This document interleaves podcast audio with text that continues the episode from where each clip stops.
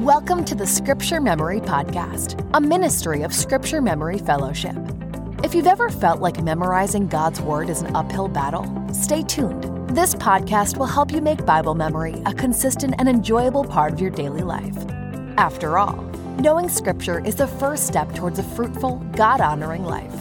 So, whether you're a new memorizer who needs some practical Bible memory tips, or a veteran memorizer who just needs some encouragement for their journey, stay tuned for today's episode of the Scripture Memory Podcast. Now, here are your hosts, Dakota Lynch and Randy Williamson. Hello, and welcome to another episode of the Scripture Memory Podcast, a ministry of Scripture Memory Fellowship. I'm Dakota Lynch. And I'm Randy Williamson. And I'm Hannah Koner. All right, we are going to jump into what I think is going to be a great episode, and this is a little bit of a unique episode. Now, if you've listened to some of our other episodes, you know that we normally kick off with a passage of the day, but in today's episode, we're going to be sharing with you the top 10 verses to memorize. And so you'll be hearing a lot of scripture over the next few minutes. And just as a disclaimer, it is really hard to pick just 10 verses for this list. And I know that by the end of this, you're going to say, I can't believe they didn't include my favorite verse. And so don't view this as an all inclusive or an absolute list of the 10 most valuable verses in God's Word, but really, these are just some of the verses that have been most meaningful to us here on the show. And so we're excited to share these with you. Dakota, I'm glad that you added that part, that this is not an absolute list because we know that the Word of God is sufficient for every need that we have. So I think this list would probably change based on our season of life. At times, these verses, the Lord is speaking to us through them in a particular way. Tomorrow, it might be different.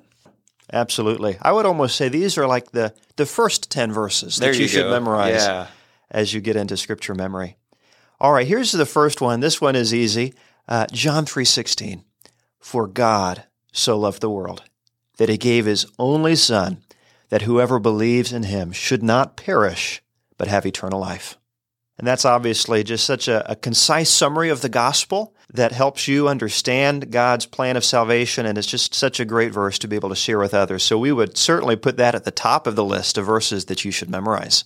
Would you say that that's probably the first verse that most people learn? Absolutely. What would you say to that, Hannah? How how young were you approximately when you when you memorized John three sixteen? I don't remember exactly, but I know I was probably in preschool or kindergarten, and that was one of the first verses I had memorized. It's also a very common verse, too, and it's such a powerful one, and I think it's a great one to start off with. The next verse I would probably add to that would be Ecclesiastes 12:13, which says, "The end of the matter, all has been heard. Fear God and keep his commandments, for this is the whole duty of man." And I really love that verse because it kind of concludes our whole entire purpose of life here on earth that we are here to glorify God and to honor Him and to fear Him and to walk in His ways. And that can give us a lot of clarity when we have all of these different voices calling at us from the world as to why we are here on this earth. But when we look at this verse, we know that God has already planned a purpose for us and He intends for us to fulfill that. Mm, that's a wonderful verse, Hannah. Like you said, it shows that our chief purpose in life is to glorify God and enjoy Him forever. You know, I think a mistake that a lot of people make when they're reading the book of Ecclesiastes is not going to that verse, not reading that far and keeping that verse in front of them because that's the thesis of the whole book. And in reality, that's the thesis for our lives. Well, I would add another verse, and this is from the Apostle Paul. Philippians 4:19 and my God will supply every need of yours according to his riches in glory in Christ Jesus.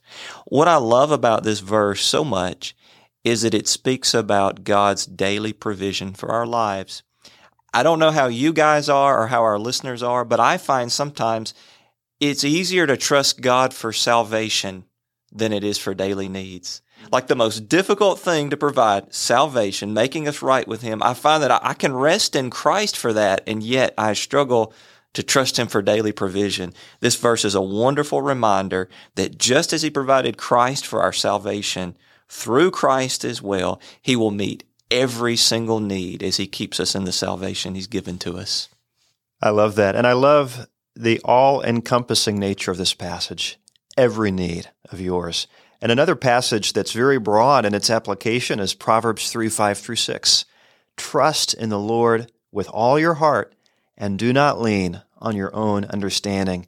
In all your ways, acknowledge him, and he will make straight your paths. Whether you're a, a young person who's getting into memorizing scripture, or you're an adult, or where, just wherever you are in your life journey, you're encountering decisions. You're encountering things that are too big for you. And this passage has that timeless reminder trust God and acknowledge Him. Mm, very good. I love what's implied there. Lean not on your own understanding. Dakota, if you're not leaning on your own understanding, where are you going for wisdom? What's implied there?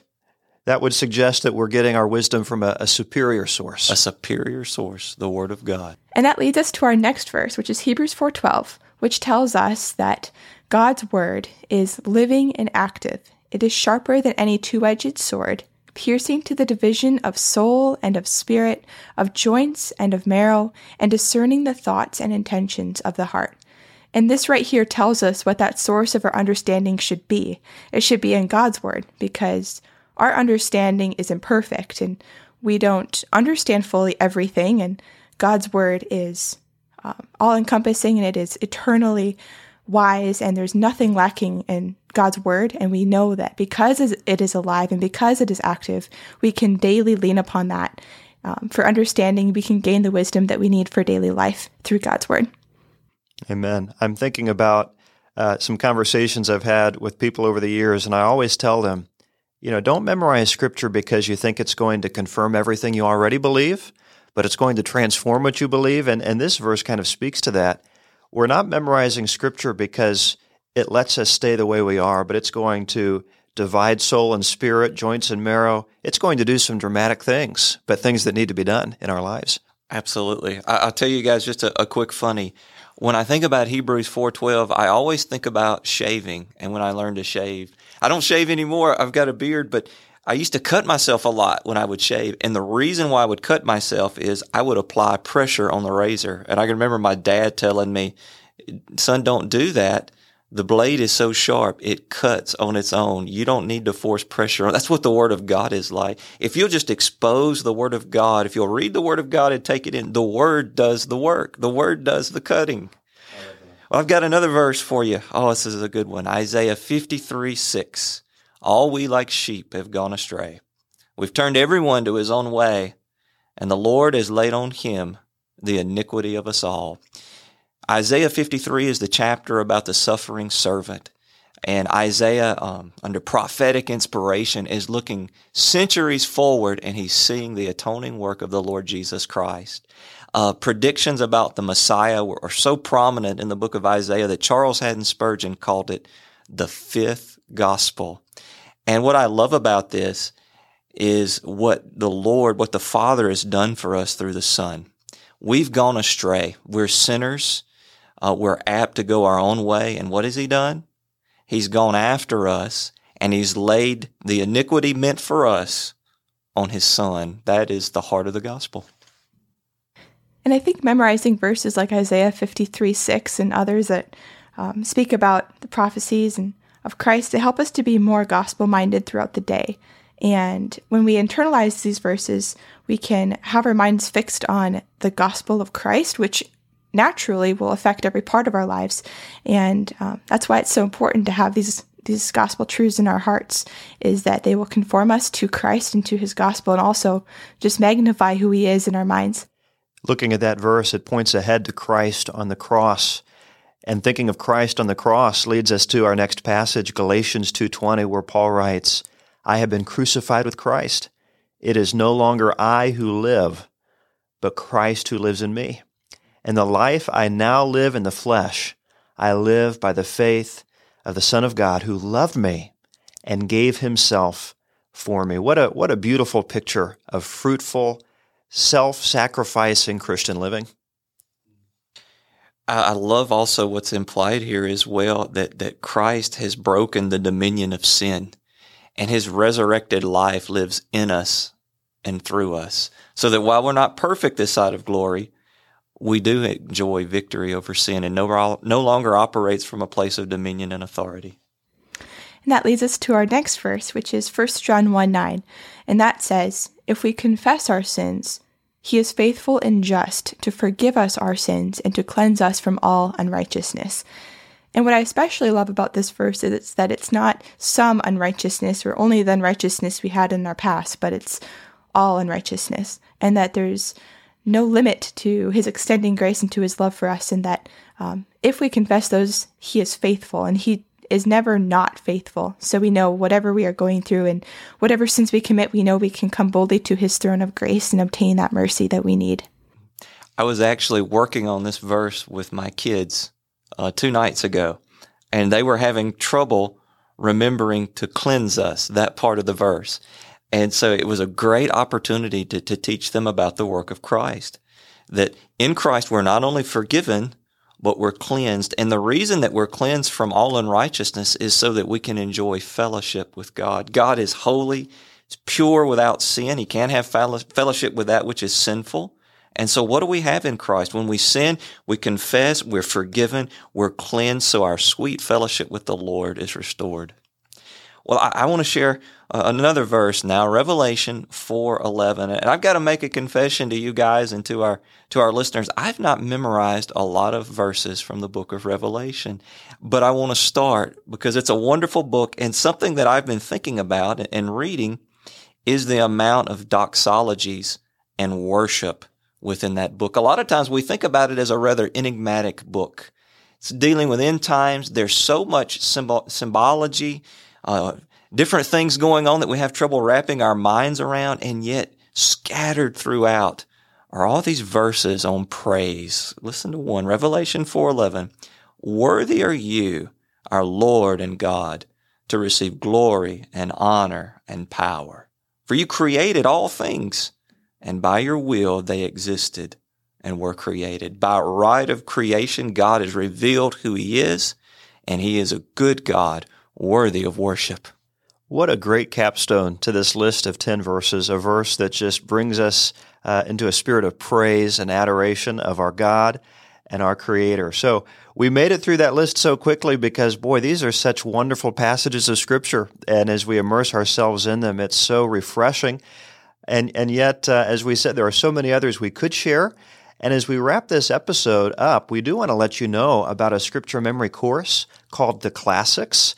Uh, this is a scripture memory course that covers the top 100 verses every Christian should know. So if we didn't cover your favorite today, there's a good chance that it's included in the classics. And of course, it includes the 10 verses we talked about today, as well as some others that are so, so good. And what I love about this memory course is that it comes with Bible verse flashcards that help you memorize the verses, and it also comes with a verse card wallet so that you can take those cards with you, review them throughout the day, and as you memorize your verses each week, the booklet has devotional material that's going to help you study and apply those verses to your life. So, this is a really great memory course uh, for families to work through together. And so, we're really excited to make it available to our podcast listeners for a special price of just $10. You can take advantage of that by going to scripturememory.com slash classics and use the coupon code FAMILY. Again, that's scripturememory.com slash classics and use that coupon code FAMILY.